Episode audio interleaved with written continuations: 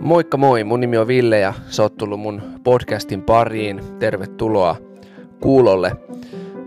Tällä kertaa käsitellään siis Vuorisaarnaa. Ei mennä kaikkia Vuorisaarnan yksityiskohtia läpi, mutta suurin piirtein koko Vuorisaarna. Ja, ja tota, edellinen jakso käsiteltiin autuaaksi julistamisia ja nyt tässä jaksossa puhutaan sitten Jeesuksen mitä Jeesus opetti suhteessa Mooseksen lakiin, miten Jeesus tulkitsi Mooseksen lakia, selitti sitä tarkemmin tai ää, korjas ihmisten vääristyneitä oppeja tai käsityksiä tai ää, elämäntapoja. Tervetuloa kuulolle.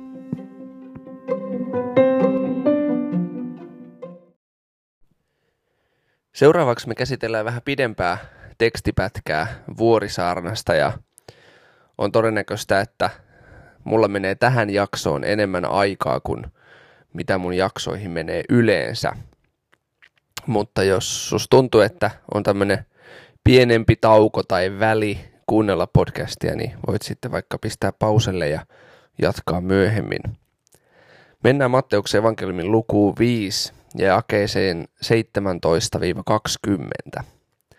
Nämä on oikeastaan semmoiset johdantojakeet tuohon suurempaan tekstialueeseen, mikä löytyy sitten jakeesta 21-48. Eli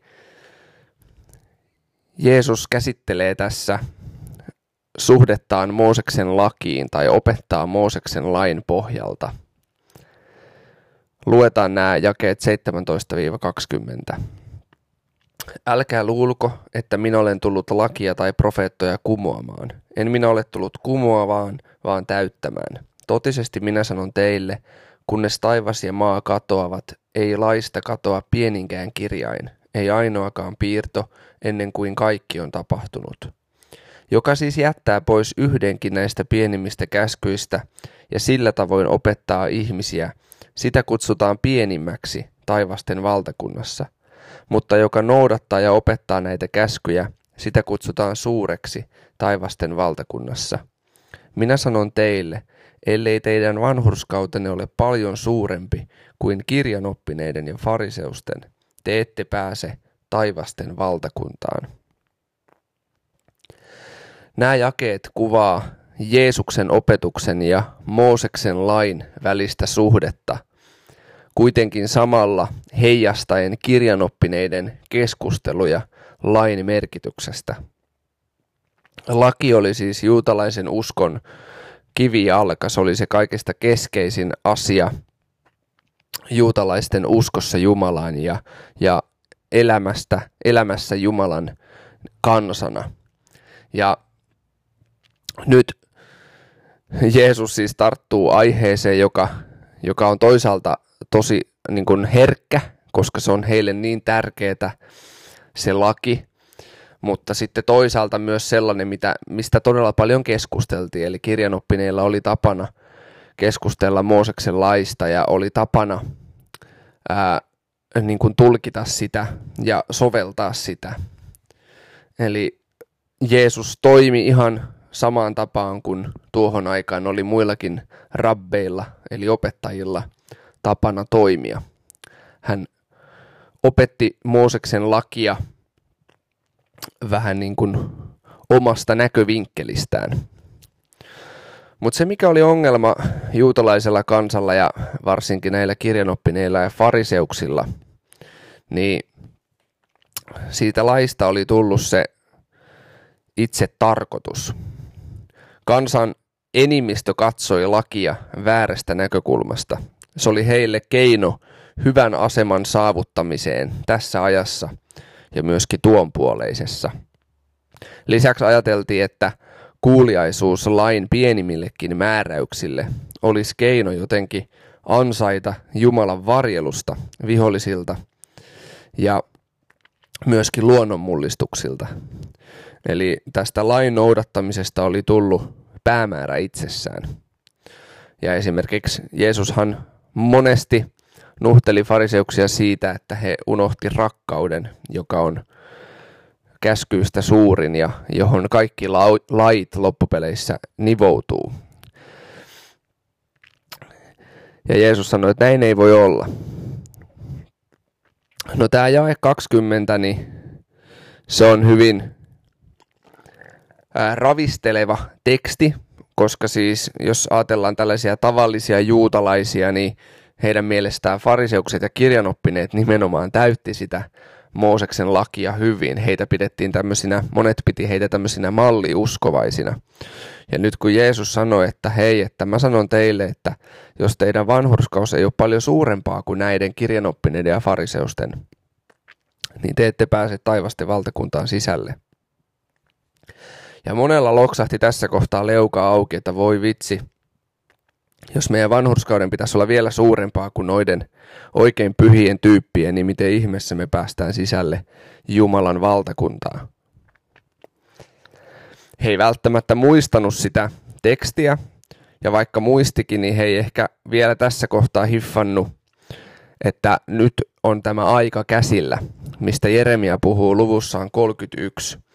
Siellä näin, uudesta liitosta. Jeremia 31, jakeesta 31 eteenpäin. Katso, päivät tulevat, sanoi Herra, jolloin minä teen Israelin heimon ja Juudan heimon kanssa uuden liiton. En tee sellaista liittoa kuin se, jonka tein heidän isiensä kanssa silloin, kun tartuin heidän käteensä viedäkseni heidät pois Egyptin maasta. Sen liiton he rikkoivat, vaikka minä olin ottanut heidät omikseni, sanoi Herra. Mutta se liitto, jonka minä teen Israelin huoneen kanssa tulevina päivinä, sanoo Herra, on tällainen. Minä panen opetukseni heidän sisimpäänsä ja kirjoitan sen heidän sydämeensä. Niin minä olen heidän Jumalansa ja he ovat minun kansani. Silloin kukaan ei enää opeta lähimmäistään eikä veli veljeään sanoen, tuntekaa Herra. Silloin kaikki, pienimmästä suurimpaan, tuntevat minut, sanoo Herra sillä minä annan anteeksi heidän rikoksensa, enkä enää muista heidän syntejään. Eli Jeesuksessa astui Jumalan kansalle Israelille ja myöskin koko maailmalle uusi aikakausi. Jeremia ennusti, että tulee uusi liitto ja tässä liitossa laki kirjoitetaan ihmisten sydämiin. Ja nyt ää, voidaan ajatella, että se voima lain noudattamiseen tai Jumalan tahdon toteuttamiseen se voima on tavallaan syvempi ja suurempi, koska nyt Jumala muuttaa ihmisten sydämiä.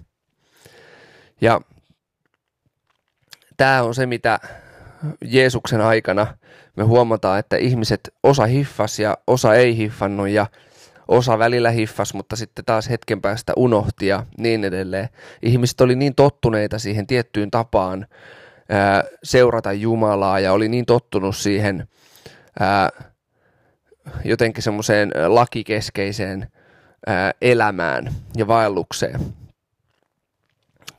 Jeesus haastoi näitä ää, vääriä tulkintoja, mitä laista oli tullut, ja Jeesus haastoi näitä ihmisten toisaalta tämmöistä niin kuin tekopyhyyttä, että jotkut asiat noudatettiin ja pidettiin tärkeänä, mutta sitten joitakin isompia ja tärkeimpiä asioita ei sitten välttämättä noudatettukaan.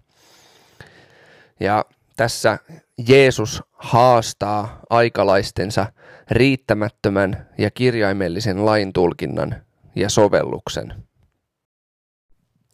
Nyt kun Jeesus on laskenut johdannon näihin seuraaviin setteihin, niin voidaan sitten kaivautua vähän tarkemmin siihen, että mitkä lainkohdat Jeesus ottaa käsittelyyn. Tässä on siis käsittelyssä nyt jakeet 21-48 ja jos sulla on mahdollisuus samaan aikaan pitää raamattua auki, niin kannattaa avata tai sitten myöhemmin lukea ja, ja vaikka ääniraamatusta vielä kuunnella näitä vuorisaarnan tekstejä, niin ää, menee jotenkin syvemmälle sun sisimpään se, mitä kaikkea täällä on ääretön määrä rikasta ja syvällistä sisältöä. Jeesus puhuu siis kuudesta eri käskystä. Nämä kaikki kuusi eri kokonaisuutta alkaa tämän tyyppisillä sanoilla, että te olette kuulleet tai teille on sanottu tai vielä olette kuulleet ja niin edelleen. Eli ne on näitä viittauksia siihen Mooseksen lakiin, ja sitten Jeesus usein sanoo siihen perään, että mutta minä sanon teille. Ja hän sitten ää, lähtee soveltamaan näitä lakeja tai selittämään näitä lakeja tai ää, avaamaan vähän tarkemmin, että mitä ne oikeasti meinaa. Ja nämä kuusi tällaista erilaista käskyä, lakia, mitkä Jeesus ottaa käsittelyyn, on ensimmäinen liittyy murhaan tai tappamiseen, sitten toinen liittyy aviorikokseen, kolmas avioeroon ja uudelleen avioitumiseen, sitten neljäs valheelliseen vannomiseen, viides kostamiseen ja viimeinen liittyy lähimmäisen rakastamiseen. Ja siellä erityisesti halutaan painottaa, että myös vihamiehet kuuluu niihin lähimmäisiin, joita tulisi rakastaa. Ensimmäisenä tämä tappaminen. Eli Jeesus sanoi, että teille on sanottu, että älä tapa. Mutta minä sanon teille, ää, jokainen, joka on vihoissaan veljelleen, on ansainnut tuomion. Eli Jeesus puhuu tässä vihan kantamisesta, toisen ihmisen vihaamisesta. Jeesus sanoi, että tässä tämä on niinku semmoinen perusta ja pohja tai jotenkin tämä on niinku tappamisen ja murhankin rakennusaine, tämä viha. Ja sen takia niin älä valvo itseäsi vaan siinä määrin, että kunhan en nyt tapa ketään, vaan valvo itseäsi jo siinä määrin, että kunhan en ala kantamaan ketään kohtaan vihaa tai kaunaa tai katkeruutta. Ja sitten Jeesus käyttää tässä joitain esimerkkejä, että mitä toiselle ihmiselle voi sanoa. Niin se on jo väärin Jumalan mielestä.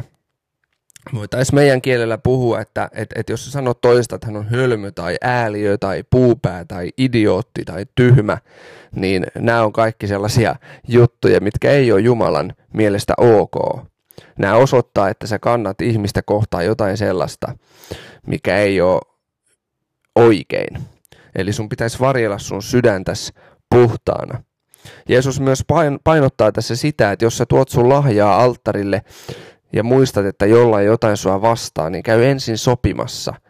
Ja voidaan meidän kontekstissa miettiä, että jos nyt vaikka seurakunnan tilaisuudessa oot ylistämässä Jumalaa ja yhtäkkiä sä muistat, että okei, jollain ihmisellä on jotain sua vastaan, eli sä oot itse tehnyt jotain väärin ja toinen, toisella on jäänyt siitä hampaankoloon, toiselle on jäänyt siitä paha fiilis, niin käy sopimassa sen ihmisen kanssa ja jatka vasta sitten sitä sun ylistyshetkeässä. Sitten Jeesus sanoi, että teille on sanottu, älä tee aviorikosta, eli älä tee huorin. Tämä käsky löytyy toinen Mooseksen kirja luku 20 ja kolmas Mooseksen kirja luku 24. Voit sieltä katsoa, jos haluat tarkemmin katsoa, mitä Mooses näistä asioista kirjoitti. Mutta Jeesus sanoo, että mutta minä sanon teille, jokainen, joka katsoo näistä himoiten, on sydämessään jo tehnyt huorin hänen kanssaan. Eli Jeesus taas kerran vietän asian vähän syvemmälle. Että älä nyt vaan valvo sitä, että mitä sä teet sun sukupuolielimillä tai mitä sä teet sun käsilläs, vaan valvo sun ajatuksia, valvo sun sydäntä. Öö, tähän aikaan, kun Jeesus eli, niin kuvio oli aika paljon mennyt etäälle siitä, mitä Mooses alun perin laissaan tarkoitti ja tietysti Jumala, joka sen lain Moosekselle antoi. Eli se oikeastaan niin tohon aikaan niin sitä, että mies tekee toisen miehen vaimon kanssa aviorikoksen, niin ei sitä itse tekoa pidetty välttämättä edes kovin pahana, vaan se nähtiin niin kuin tältä toiselta varastamisena. Eli, eli siis se heillä se ajattelutapa oli mennyt sellaiseksi, että kun mies harrastaa seksiä toisen miehen vaimon kanssa, niin hän tekee väärin sille toiselle miehelle. Hän siltä ikään kuin heikentää sosiaalisen auktoriteetin. Hän häpäisee sen miehen, että et ei olisikaan niin väärin hänen omaa puolisoaan kohtaa se, mitä hän tekee, vaan tätä toista miestä kohtaa. Eli, eli aika tällainen järkyttäväkin ää, jotenkin tulkinta tästä laista. Ja tämä seitsemännen käskyn, eli tämän aviorikoskäskyn, niin sen ei ajateltu kieltävän miehen ja naimattoman naisen välistä seksuaalista kanssakäymistä. Eli, eli niin kun, monet piti sitä ihan okna, että mies harrastaa seksiä muiden naisten kanssa, kunhan ne on naimattomia. Eli ymmärrätte, että jälleen kerran oltiin eksytty aika kauas siitä alkuperäisestä käskystä ja alkuperäisestä laista, jonka tarkoitus oli turvata nimenomaan sen, se miehen ja naisen välinen avioliitto, että se on puhdas ja se on kunnioittava ja se on pyhä Jumalan silmissä oikein. Että se on niin kuin sellainen suhde, mitä rakennetaan ja vaalitaan. Sitten seuraava ongelma, mikä kans tuossa kulttuurissa oli, niin vastuu tästä himoitsemisesta, niin se sälytettiin naisen harteille, eikä sen miehen, joka himoitsee. Eli, eli lähes poikkeuksetta niin naista pidettiin syyllisenä aina siitä, että toinen ää, mies himoitsee häntä. Ja tämä oli myös semmoinen vääristynyt ää, käytäntö ja vääristynyt tulkinta, vääristynyt ajattelutapa siitä – mistä oikeasti alun perin oli Mooseksen laissa kysymys. Tähän voisi mennä syvemminkin, mutta en nyt mene, kun tässä on paljon muutakin käsiteltävää. Tuosta avioerosta sanon vaan sen, sen verran, että juutalaiselle miehelle oli aika helppoa ottaa naisesta avioero. Ei, ei tarvinnut olla kummoset syyt ja perustelut siihen, että avioeron sai ottaa. Mutta Jeesus sanoi, että ainut semmoinen edes jossain määrin hyväksyttävä tapa ottaa avioero on aviorikos. Eli jos on tapahtunut aviorikos, niin sitten voi toisesta ottaa eron. Se on ainut hyväksyttävä syy. Tosin siinäkin esimerkiksi Paavali sanoo, että se on vieläkin kovasydämisyyttä se eron ottaminen. Eli semmoisessakin tilanteessa, jos vielä pystyy sopimaan ja, ja luottamus palautuu, ihminen haluaa tehdä parannusta, niin, niin kannattaa yrittää. Sitten valheellinen vannominen. Eli Jeesus sanoi, että älkää ollenkaan vannoko, älkää taivaan kautta, älkää maan kautta, vaan se mikä on teille on, on olkoon teille on, ja se mikä on teille ei, olkoon teille ei. Et kaikki muu on sitten turhaa. Ja tässä on myös taustalla se kulttuuri ja historiallinen tilanne. Ihmiset rikko tämmöisiä lupauksia ja valoja hyvin kevyellä perusteilla. Suomessa meillä on ehkä vähän erityyppinen kulttuuri. Meillä arvostetaan paljon sitä, että ollaan rehellisiä ja pidetään se, mitä luvataan. Mutta siellä, siellä se tilanne oli toisenlainen. Totta kai meilläkin se on paljolti muuttunut tässä vuosikymmenien aikana. Mutta se, mitä tästä voisi olla sulle ja mulle, niin puhutaan totta, tehdään se, mitä luvataan, ja ei luvata sellaista, mitä ei voida pitää. Sitten Jeesus puhuu vähän kostosta, eli jakeet 38-42. Te olette kuulleet sanottavan silmä silmästä ja hammas hampaasta. Mutta minä sanon teille, älkää tehkö pahalle vastarintaa. Jos joku lyö sinua oikealle poskelle, käännä hänelle toinenkin. Jos joku tahtoo käydä oikeutta sinua vastaan viedäkseen paitasi, anna hänelle viittasikin. Jos joku pakottaa sinut virstan matkalle, kulje hänen kanssaan kaksi. Anna sille, joka sinulta pyytää, äläkä käännä selkääsi sille, joka tahtoo lainata sinulta. Tämä laki, alkuperäinen Mooseksen laki, mun raamatussa ainakin voit katsoa löytyykö sun raamatusta, mutta jos mä vaikka katon tuota jaetta 38, niin siinä alhaalla on tuollaiset jakeen alla, alaosassa on pienellä brändillä tuollaiset raamatun kohdat kuin toinen Mooses 21, kolmas Mooses 24 ja viides Mooses 19. Niin siinä on semmoinen selkeä vihje, että okei, noi tekstit kun meet lukemaan, niin löydät sen lain, mihin Jeesus tässä viittaa. Ja nyt siis tämä laki alunperinkin, niin se, sen tarkoitus oli estää ihmisiä tuomitsemasta tai harjoittamasta oman käden oikeutta. Eli tämä laki varmisti sen, että riitatilanteessa niin ihminen menee tuomarin tuomioistuimen eteen ja siellä hänet sitten tuomitaan. Ää, katsotaan sitä lakia, mitä se sanoo ja, ja sitten katsotaan sitä tilannetta, millainen se on ja koitetaan löytää sitten oikeudenmukainen ää, ja reilu semmoinen tasapuolinen ratkaisu siihen tilanteeseen. Eli alun perinkin lain tarkoitus oli se, että ihmiset ei itse harjoita tuomiota tai kostamista, vaan, vaan tota, se tapahtuu muualla.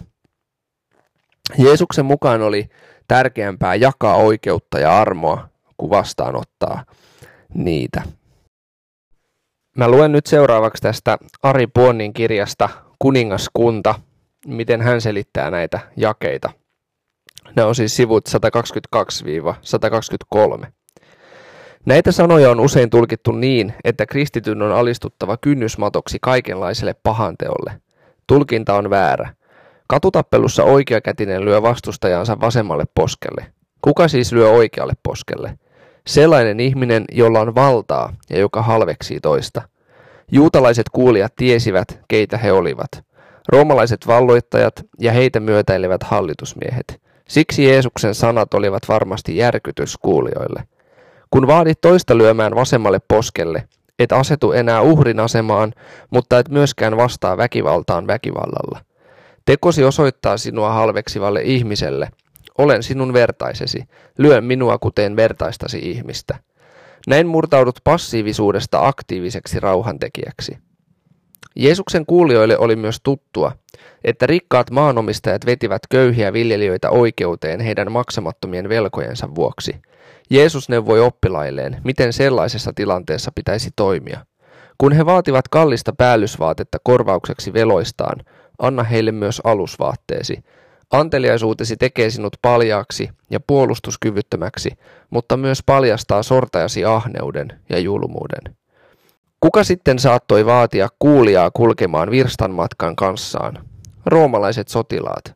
Roomalainen sotilas sai käyttää paikallisväestöä hyväkseen vain rajoitetusti, jotta ei syntyisi kapinointia. Kun sotilaat olivat marssilla, he saattoivat pakottaa sivullisen kantamaan varusteitaan vain virstan, eli noin puolitoista kilometriä. Jeesus neuvoo nyt kantamaan pidemmälle, ja näin sotilas joutuu vaikeuksiin. Tekosi ei ole väkivaltainen, vaan auttamisella saat sortajan näkemään tekonsa. Nämä eivät ole yksinkertaisia sääntöjä. Voit saada sakot siveellisyyden loukkaamisesta, jos riisudut alastomaksi oikeussalissa. Jeesuksen antamat esimerkit ovat enemminkin esimerkkejä siitä, miten voit reagoida luovasti, Jumalan valtakunnan arvojen mukaisesti, ilman väkivaltaa. Jumalan valtakunta ei siis tule maailmaan väkivallan tai pyhän sodan kautta. Jeesuksen mukaan Jumala lupaa ravita ne, jotka janoavat vanhurskautta, oikeutta ja oikeamielisyyttä. Eli hienolla tavalla Puonti tässä avaa, että miten Jeesuksen alkuperäiset kuulijat ymmärsi nämä Jeesuksen opetukset. Nämä oli siis hyvin arkisia heidän elämäänsä koskettavia tilanteita, johon Jeesus antoi ikään kuin viisautta, että miten voisi toimia oikeinta, oikealla tavalla. Pointti ei ollut todellakaan se, että kristitty, kristityn pitäisi alistua joksikin kynnysmatoksia ja, ja myötäillä vaan joka tilanteessa, vaan hän saa puolustaa itseään, mutta hän saa puolustaa itseään niin kuin viisaasti ja, ja sillä tavalla jotenkin ylevämpää arvomaailmaa ovaamana – kuin mikä sillä toisella ihmisellä, joka halveksii, on. Sitten viimeisenä tässä Jeesuksen lakisetissä on lähimmäisen rakastamiseen liittyvä käsky. Tämä alkaa jakeesta 43. Te olette kuulleet sanottavan rakasta lähimmäistäsi ja vihaa vihamiestäsi. Ja tämä on siis aramean kielinen sanonta – Jeesushan puhui äidinkielenään arameaa. Mutta sitten Jeesus jatkaa, mutta minä sanon teille, rakastakaa vihamiehiänne ja rukoilkaa niiden puolesta, jotka vainoavat teitä. Ja mun raamatussa on tämmöinen mielenkiintoinen maininta, että bysanttilaisissa teksteissä se menee näin. Minä sanon teille, rakastakaa vihamiehiänne, siunatkaa niitä, jotka kiroavat teitä, tehkää hyvää niille, jotka vihaavat teitä, ja rukoilkaa niiden puolesta, jotka solvaavat ja vainoavat teitä. Eli joissakin käsikirjoituksissa tämä teksti on paljon pidempi. Ja nyt Jeesus perustelee tätä omaa käskyään niin hyvin tutulla tekstillä. Hän käyttää tätä muuallakin, jae 45, että olisitte taivaallisen isänne lapsia. Eli Jumala haluaisi, että me kirkastetaan häntä ja heijastetaan häntä ö, omien elämänvalintojemme kautta. Raamatun mukaan ihminen on luotu Jumalan kuvaksi, Jumalan kuvan kaltaisuuteen ja toimimalla tämän vuorisaarnan opetusten mukaan. Ja nyt tämänkin käskyn mukaan, minkä Jeesus tässä opettaa, että, että viha, vihamiehiäkin pitäisi rakastaa, niin se on nimenomaan Jumalan kasvojen näyttämistä, Jumalan sydämen näyttämistä, Jumalan heijastamista tässä maailmassa. Eli rakkaus on jotain sellaista, joka murtaa vihamielisen asenteen. Rakkaus on jotain sellaista, mikä katkaisee koston kierteitä ja vihan kierteitä tässä maailmassa. Rakkaus on ainut keino saada aikaan pysyviä positiivisia muutoksia rikkinäisessä ja syntilangenneessa maailmassa. Jeesus sitten vielä jotenkin terottaa tätä omaa opetusta jakeesta 46 eteenpäin. Jeesus sanoi, että jos te rakastatte niitä, jotka teitä rakastaa, niin minkä palkan te siitä saatte? Että eikö publikaanitkin tee samoin? Publikaani tarkoitti siis tällaista veronkeräjää ja juutalaisten silmissä nämä veronkeräjät oli, oli niin kuin heidän mielestään oli kaikista suurimpia syntisiä. Että, että joku, ketä miehittäjä vallalle Roomalle kerää veroja, niin sen täytyy olla niin kuin Jumalan kieltäjä tai Jumalan vihaaja tai jotain vastaavaa. Jeesus sanoi, että hei nämä tyypit, joita te pidätte vähäosaisina ja te pidätte niin kuin väär, vääränlaisina, syntisinä, niin nämäkin tyypit tota noin, niin rakastaa niitä, jotka heitä rakastaa. Että eikö teidän pitäisi ää, rakastaa vielä enemmän? Ja sitten Jeesus vielä jatkaa, jos te tervehditte ainoastaan veljänne, ja voidaan myös kääntää, että ystäviänne, jos te tervehditte ainoastaan ystäviänne, mitä erinomaista te siinä teette, eivätkö pakanatkin tee samoin. Ja nyt jälleen ää, Jeesus käyttää sanaa, ää, joita juutalaisten oli tapana halveksia. Juutalaiset ajattelivat, että pakanat ei etsi Jumalaa ja pakanat ei tunne Jumalaa ja ne ei ole kiinnostunut Jumalan laista. Jeesus sanoi, että kyllä pakanatkin tekee hyvää. Ja 48 sitten Jeesus sanoi, että olkaa siis täydellisiä niin kuin teidän taivaallinen isänne on täydellinen. Ja jälleen kerran tulee tämä sama vertailukohta, että meidän pitäisi heijastaa Jumalaa omalla elämällämme. Eli Jeesus opettaa, että rakkauden piiri täydellistyy vasta, kun siihen tulee mukaan myös vihamiehet. Eli se rakkaus, mitä Jumala omiltaan odottaa, niin se täydellistyy vasta sitten, kun sen piiriin lasketaan myös ne, jotka on meitä kohdannut ja kohdellut väärin. Eli siis, niin, no tämä on ehkä niistä näistä Jeesuksen vuorisarna-opetuksista, tämä on ehkä semmoinen, mikä eniten tavallaan sotii tätä maailmaa ja tämän maailman toimintatapoja vastaan. Et se, se, tämä on niinku se kohta, mikä monille on liikaa. Kristityn ei siis pidä ajatella vaan omia oikeuksiaan, vaan kristityn pitäisi ajatella omia velvollisuuksiaan. Ja kristityn ei pitäisi äh, etsiä ja valvoa omia etuoikeuksiaan, vaan hänen tulisi pohtia, että mikä on hänen vastuunsa tässä maailmassa. Ja mä sanon tähän loppuun saman, mitä mä sanoin viime jaksossa. Tärkeää on muistaa, että tällainen elämäntapa, mitä Jeesus opetti, niin se ei ole ketään pelastanut, eikä tuu ketään pelastamaan, vaan Jumala on armossa ja rakkaudessaan pelastanut ihmiset – kristityt, ne jotka on hänen omiaan, pelastanut heidät nimenomaan tällaista elämäntapaa varten. Eli tämä ei ole keino löytää Jumalaa ja ol, tulla jotenkin hänen omakseen, vaan, vaan se tapahtuu uskon kautta Jeesukseen. Mutta tämä on se elämäntapa, mitä varten meidät on pelastettu.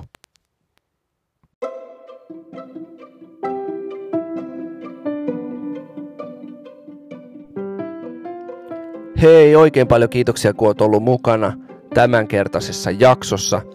Seuraavassa jaksossa puhutaan vähän tekopyhyydestä, farisealaisuudesta, omavanhurskaudesta, mitä kaikkea sanaa tähän nyt voisi keksiäkään, mutta puhutaan siitä, että Jeesus sanoo siellä kuudennen luvun alussa, että älkää harjoittako hurskauttanne ihmisten edessä, vaan tehkää ensisijaisesti kaikki niin kuin tekisitte Jumalalle. Tervetuloa kuulolle.